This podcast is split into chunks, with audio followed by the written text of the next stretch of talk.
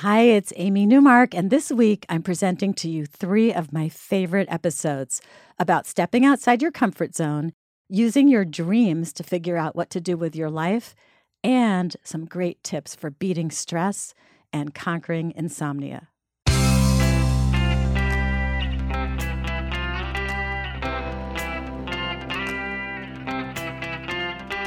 Changing your life one story at a time. This is the Chicken Soup for the Soul podcast with editor in chief, Amy Newmark. Hey, it's Amy Newmark with some inspiration to help you conquer your fears by exposing yourself to what you're afraid of. Exposure therapy is a very effective form of behavioral therapy, and it's one that you can do yourself without even going to a therapist. Many of our writers seem to intuitively know how to do this for themselves, and today I'm going to share a couple of stories with you that show you how to do this yourself, no matter what it is that's holding you back from fully enjoying your life. This theme of overcoming fears and even phobias is an important one in our latest book, Chicken Soup for the Soul The Power of Yes, because lots of our writers realize that it's those fears that are keeping them from doing new things and having the adventurous, fun lives that they know they deserve. So, in our first story today, Kathy Bernier tells us that she was so afraid of water that she was even turning down invitations to parties that were going to be held near pools or lakes. Yeah, she was turning down invitations to be with other people and have fun because the events were close to a body of water.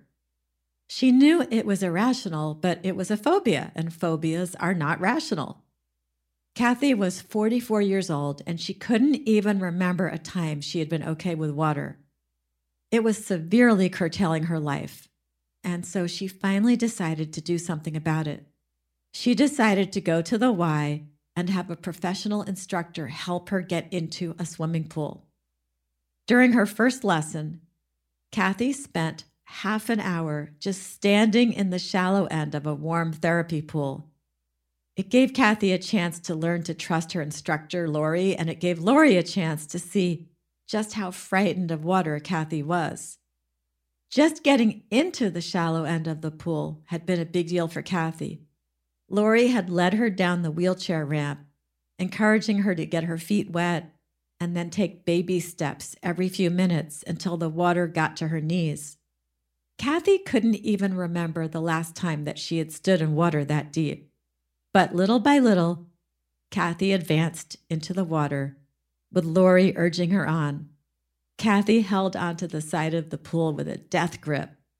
But in the second half hour of her lesson, she slowly inched her way further down the side of the pool until she got all the way to the deep end.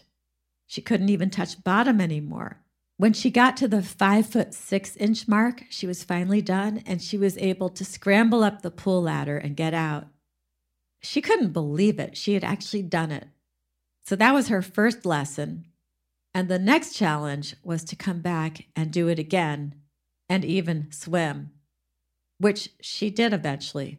Five months after that first lesson, she let go of the edge of the pool and she swam a whole length of the pool to the cheers of her fellow swimmers, and she still swims in that pool every week.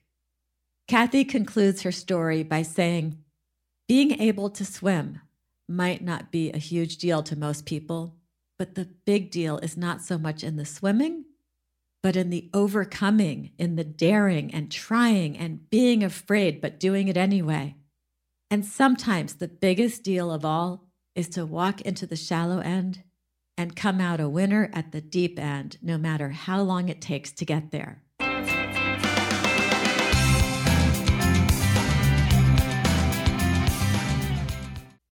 So, Kathy used exposure therapy to open up her life to swimming in a pool. And we have another story in Chicken Soup for the Soul, The Power of Yes, about a woman who wasn't afraid of swimming, but was afraid of what might be in the water with her. Gwen Cooper tells us that she was packing for the trip of a lifetime when she was forced to confront her fear. She and her husband were off to the Galapagos Islands, and that is indeed the trip of a lifetime. I went there with my family, and it's amazing. You get up close and personal with all kinds of land and ocean animals, and you can swim with penguins and sharks. But Gwen was trying to accidentally, on purpose, forget to pack her snorkeling gear. She had grown up in the water and she was a strong swimmer and very comfortable in a pool, but her phobia was open water, swimming in the ocean. When she was forced to snorkel, she only lasted a few minutes before she fled back to the safety of the beach. And now she had an injured knee too, so she was using that as an excuse to avoid dealing with her fear of open water. But she knew that snorkeling in the Galapagos was supposed to be amazing, and Gwen didn't want to disappoint her husband either. So she packed her snorkeling gear. And then on the second day in the Galapagos, Gwen's moment of truth arrived. Her husband got her into the water and he stayed by her side the whole time and he helped her swim far enough out from the beach to see the fish. But the deeper the water got and the colder it got and the bigger the waves got, Gwen felt worse and worse. She felt completely at the mercy of the ocean. And she didn't like that whole unnatural process where you put your face in the water and then you breathe through the snorkel. But she forced herself to do it. She kept breathing. She kept fighting off her panic. She kept breathing through the snorkel with her face in the water. And then she was rewarded. She saw the fish. She saw schools of fish, some blue with black stripes and yellow tails, some yellow with polka dots she saw sea urchins. She saw rocks covered with red starfish. She saw something that is called a chocolate chip starfish, which looks like a chocolate chip cookie that's cut into a star shape. She saw stingrays hiding under the sand. And then she saw a sea lion swim by, and then an octopus. And then the sea lion came back, and this time with another sea lion.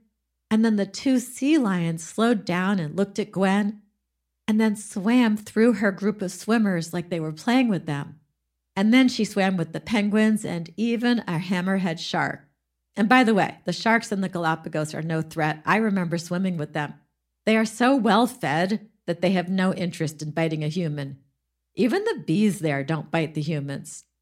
Well, despite all that, Gwen got scared again when they swam toward a cove where the water was a little darker but she kept on forcing herself to breathe through that snorkel, even though she was in open ocean water and her face was in the water. And then her husband pointed out the next reward an entire colony of sea turtles was swimming beneath them. Gwen says, I hate to think of all I would have missed had I remained on the beach. Now I know when I'm doing something new, I just have to remember to breathe. So I totally get it. I always fight off that moment of panic when I'm snorkeling, but it's always worth it. We put a great quote by Henry Ford at the beginning of Kathy's story that sums it all up. One of the greatest discoveries a man makes, one of his great surprises, is to find he can do what he was afraid he couldn't do. I'm Amy Newmark. Thanks for listening to the Chicken Soup for the Soul podcast today please make sure you subscribe to it on Apple or Google or wherever you like to get your podcasts. That way, each new episode will be automatically downloaded to you. And tell a friend about the podcast too. We have so many reports from people who have made the podcast part of their routine when they're driving or exercising or doing the dishes. If you want to read more stories or some great tips from the book I mentioned today, Chicken Soup for the Soul The Power of Yes go to chickensoup.com and click on the picture of the book. You can also pick up a copy at Walmart, Barnes & Noble, Books A Million, your local independent bookstore, Rite Aid drugstores, Amazon, and wherever else you like to buy your books.